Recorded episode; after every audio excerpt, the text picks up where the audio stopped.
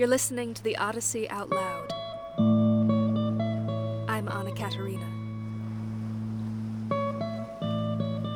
Episode 7 Nestor continues his story.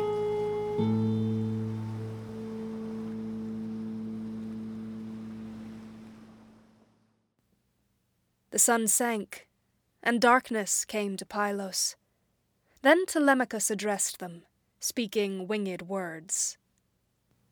Now I want to inquire and question Nestor about another story, since he knows more about what is thought and what is done than anyone. They say he's ruled over three generations of men, and looking at him, he seems like an immortal to me. O Nestor Neleiades, tell me the truth. How did Atreides Agamemnon, lord of vast expanse, die? Where was Menelaus? What kind of death wish did cunning Aegisthus have for himself, killing a much better man? Was Menelaus not in Achaean Argos? Or was he wandering somewhere else among men that Aegisthus was brave enough to kill Agamemnon? Then Nestor, the Gerenian horseman, answered him, Very well, then, child, I'll tell you the whole truth. Imagine for yourself how it would have gone if, coming back from Troy, bright haired Atreides Menelaus found Aegisthus alive in his palace. Even once he was dead, they wouldn't have piled earth on him, but he'd have lain on the plain, far from town, and the dogs and birds would have devoured him. No Achaean woman would mourn him. What he did was no small matter.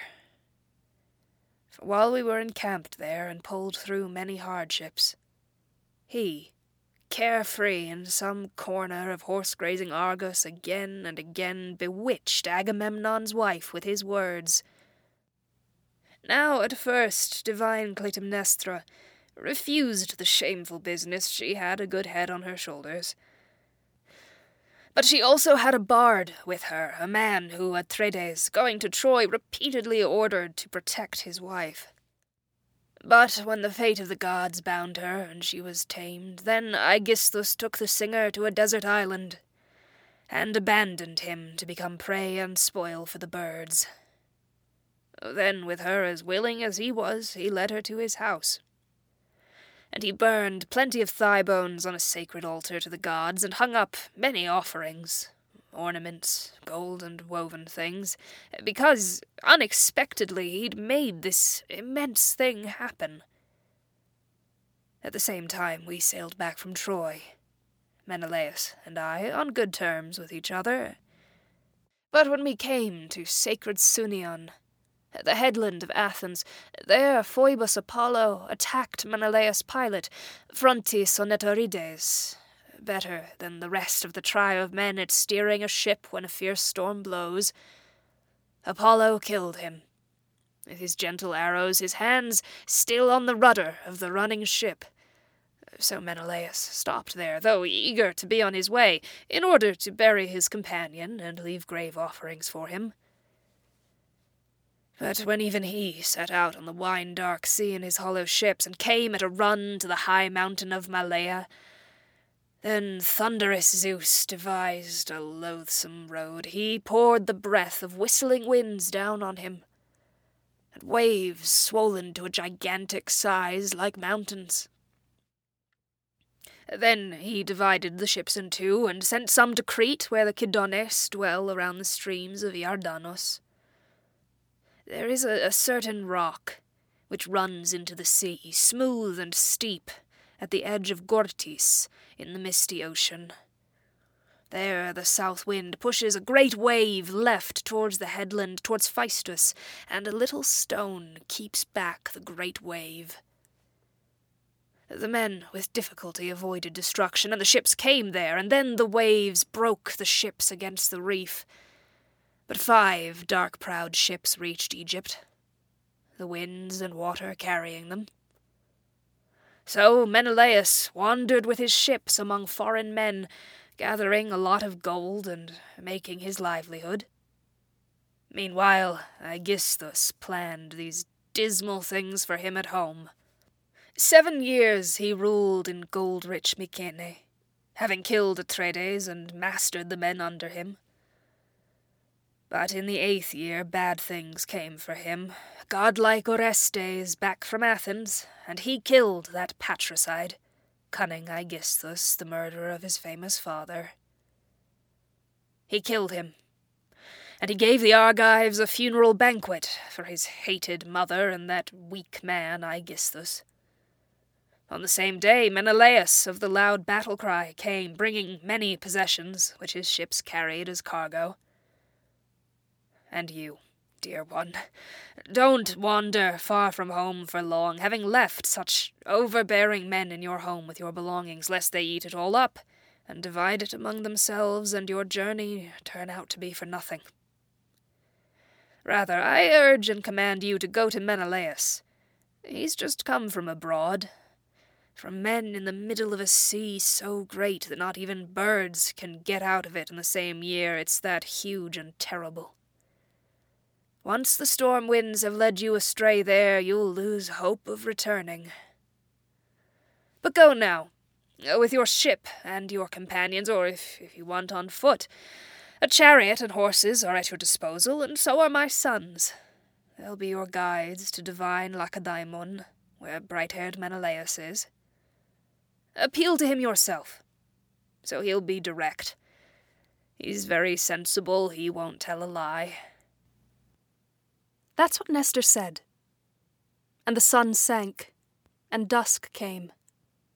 Then the goddess, bright eyed Athena, addressed them.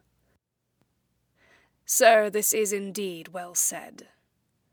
But come on. Cut the tongues and mix the wine so we can pour a libation to Poseidon and the other immortals and can think of sleep, since it's that time. Already the light has gone under darkness, and it's not appropriate to sit for a long time at a feast of the gods. It's better to go. Zeus' daughter spoke, and they listened to what she said. Then the heralds poured water over their hands, and boys filled mixing bowls to the brim with wine and passed it out to everyone, putting a little in each cup for the offering. Then, standing, they poured the libation, and threw the tongues in the fire. Once they'd made the offering and drunk as much as their hearts desired, then Athena and godlike Telemachus started to return to their hollow ship.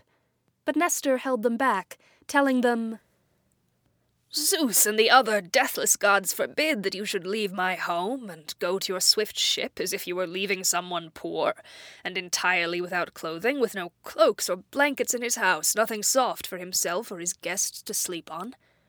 But I have robes and beautiful rugs. Surely the dear son of that man Odysseus won't sleep on his ship's deck so long as I'm alive and after me my children remain in this hall to receive guests, whoever might come to my house. Then the goddess, bright eyed Athena, said back to him, This is well said, dear sir. And it's appropriate for Telemachus to listen to you. It's much better this way. He'll go with you now so he can sleep in your hall, but I'll board the black ship. Encourage our companions there and tell them everything. I lay claim to being the only elder among them. All the others are younger men, the same age as great hearted Telemachus. They follow him out of friendship. I should lie down there now, beside the hollow black ship, so at dawn I can go off after the great hearted Caucones, where a debt is owed to me, nothing new or minor. Since he came to your house, send this one with your son and a chariot, and give him horses, the strongest and fastest on their feet that you have. So saying, bright eyed Athena departed, looking like an unidentified kind of bird, a phene, something like a sea eagle, maybe, and amazement seized all the Achaeans as they watched. The old man marveled at what he'd seen. He took Telemachus' hand, said his name, and spoke.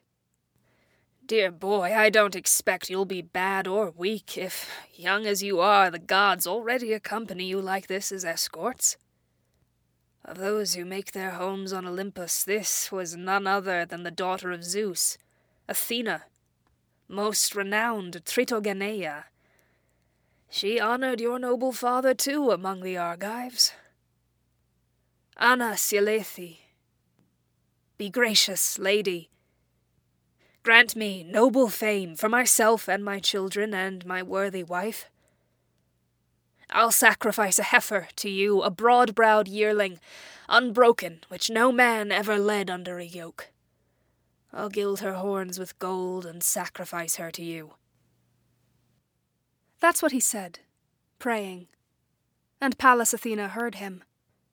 Then Nestor the Gerenian horseman led the way for them, his sons and sons in law, to his beautiful house. Once they came to the lord's renowned home, they sat down in rows on the couches and chairs, and as they came, the old man mixed wine for them in a mixing bowl, sweet to drink, which the housekeeper, untying the cover, opened in the eleventh year. The old man mixed it in a mixing bowl, and pouring libations to the daughter of Zeus, the aegis bearer, he prayed a great deal to Athena. Then, after they'd made the libation and drunk as much as their hearts desired, they each went to their own homes to sleep. But Nestor the Gerenian horseman gave Telemachus, the dear son of godlike Odysseus, a place to sleep right there, in a carved bed under the echoing portico. And next to him was Pisistratus of the good ash spear, leader of men. As a young man, still unmarried, he was counted as one of the children in Nestor's hall. Nestor himself slept in an inner room of the lofty house, and his lady wife shared his bed and lay beside him.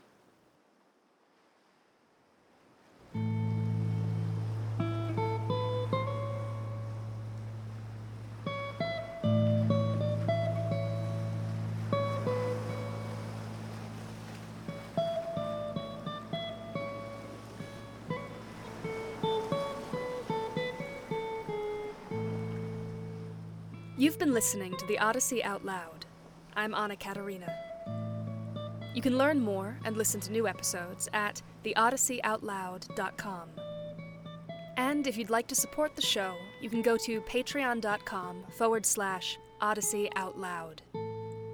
Thank you for listening.